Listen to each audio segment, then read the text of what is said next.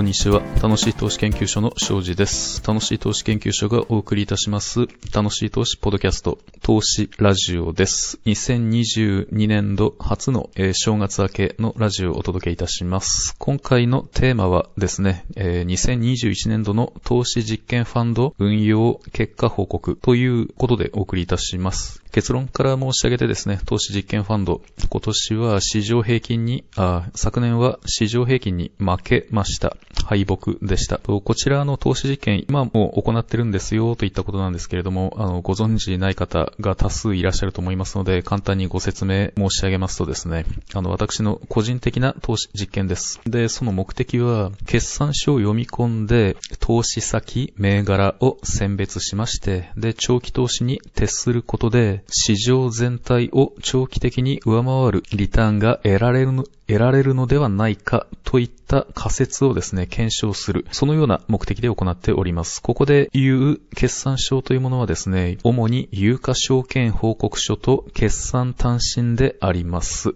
で、これをしっかり読んだ結果、投資、結果、に結びつく肯定的な結果が、ポジティブな結果が得られるのではないかなといったところの仮説、その立証目的であります。で、実施した手続きとしてはですね、私の個人資産の大部分を投じて株式投資を行うというものです。だから、私自身が真剣に行わざるを得ないということですね。で、まあ、投資対象は主に日本株であります。まあ、これは私が日本人だから、日本株の方がアメリカ、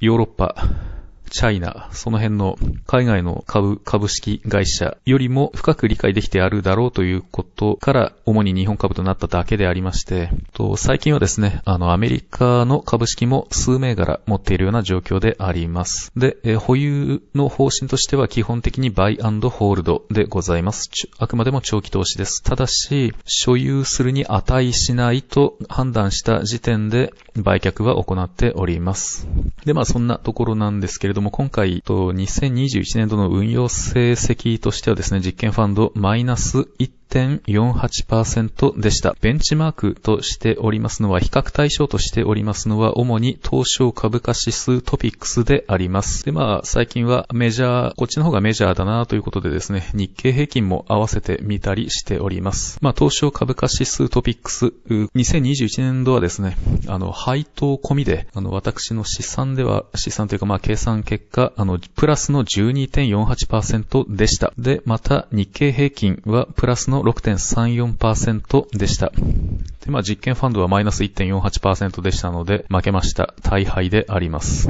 で、ちなみにですね、あの、トピックスも日経平均も配当込みの数値であります。と、実験ファンドにおいてはですね、あの、配当、もちろん込み、これ、それも込みなんです。込みなのは当然なんですけれども、そこは税引き後の配当を加算しております。株価、株価指数の方、トピックスと日経平均については、税引き前の配当を加算しております。まあ、何が言いたいかと言いますと、実験ファンド、やや不利ですよというお話です。まあ、ここであの、配当はですね、あの、配当を計算するのに用いているのは、大和上場投信トピックスと大和上場投信日経平均。こちらで、えーー、分配されている分配金の金額、こちらを参考にしてですね、あの、計算しております。で、まあ、この2021年はそんな状況だったんですけれども、この私個人の資材の大部分を当時での投資実験、ひどい時には9割とかなってましたけれども、最近はそれよりは低い、ありがたいことにありがたいのか何なのかよくわかりませんけれども、それよりは低い水準でですね、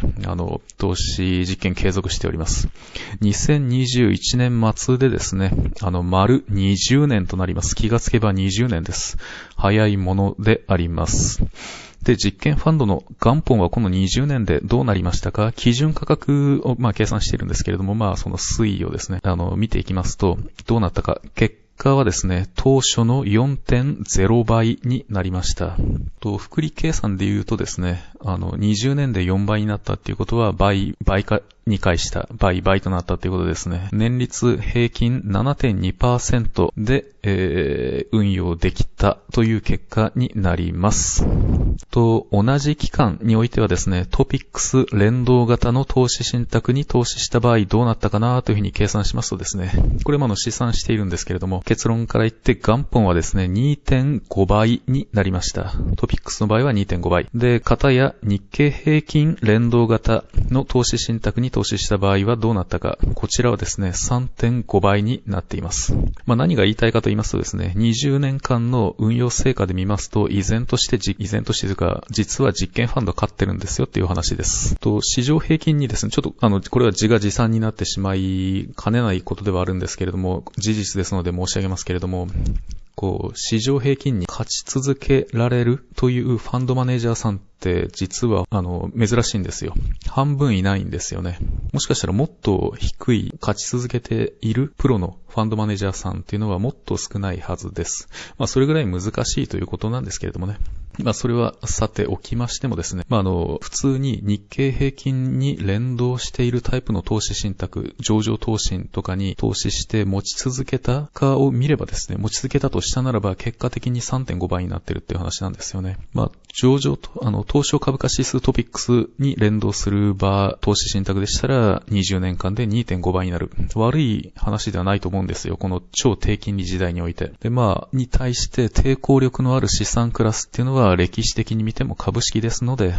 妥当である。低金利であり、かつ、低インフレ。まあ、あの、マイナスのインフレ、デフレ時代とも言われていますけれども、まあそこそこインフレは最近あの進んでいるところはありますけれども、その資産のですね、価値、購買力を維持するためにいかにすべきか、インフレに対する盾の役割として最も有効であると考えられるのが、そして歴史的に見てそうであったのが株式という資産クラスであったということですね。で、まあ、不景気だ、不景気だとテレビをつければ、あの、自称専門家が連呼します。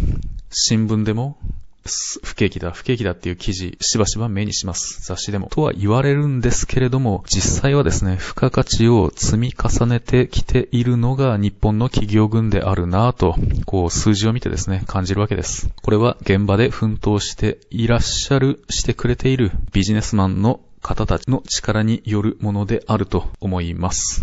で、まあ、配当込みで考えればですね、日本の株式市場に参加し続けている投資家の富というものは、日経平均株価が史上最高値を記録した1989年末、バブル真っ盛り、その頂点の時の、その時の水準をですね、当の昔に上回っているということもわかるというお話です。で、まあ、ここが一番大事なところではあるんですけれども、あの、私自身が、まあ、個人的にではありますけれども、と、証を立てたかったなという決算情報というものを詳細に読み解いて、それに基づいて投資先を選別して長期間投資し続けるという手法は、この20年年間という長い期間で見てもですね、明らかに有効であったということが示せたのではないかなと思います。まあそういう結論ではあるんですけれども、で、この中でですね、私すごく不自然に感じたところがあるんですよ。それはですね、日経平均の異常な強さです。日経平均がですね、あの、始まってからですね、まあしばらく市場平均に勝てるのかな、自分にできるのかななんて思ってたんですけれども、ある程度差をつけられたんですよ。結構、あ、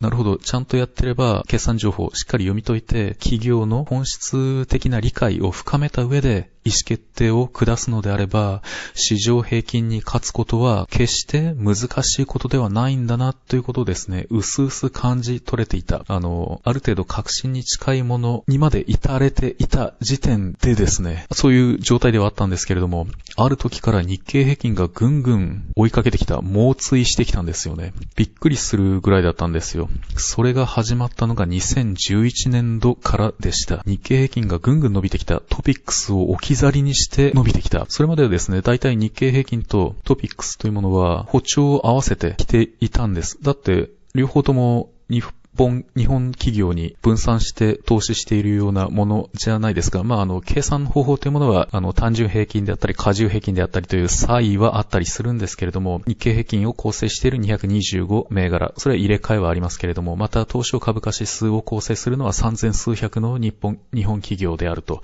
いうところの分散の度合いも異なるんですけれども、それぐらい分散が効いていれば、著しい差異が生じるということは、あまり考えにくいことではあるんですよね。そん、そうであるにもかかわらず、日経平均だけがぐんぐん伸びてきた。これ、すごく不自然で奇妙だなというのがですね、2011年度以降強く感じられたことであります。こちらもまた興味深い対象ではありますので、これは次回にお話ししたいと思います。じゃあまあ、今回はこの辺で。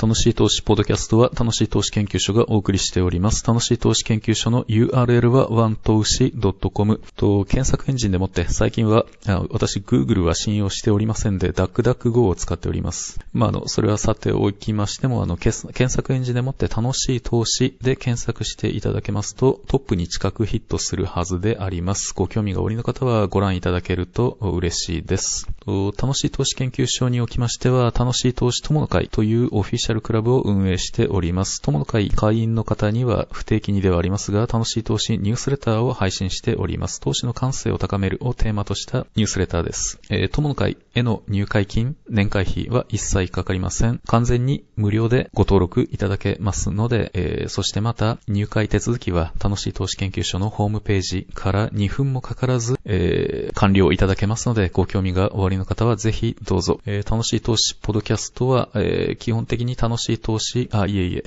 と、投資の感性を高めるであったり、あの、投資の知性、主に会計の観点からですね、決算情報などを正しく読み解くといったところの話、お話をですね、できればなと思って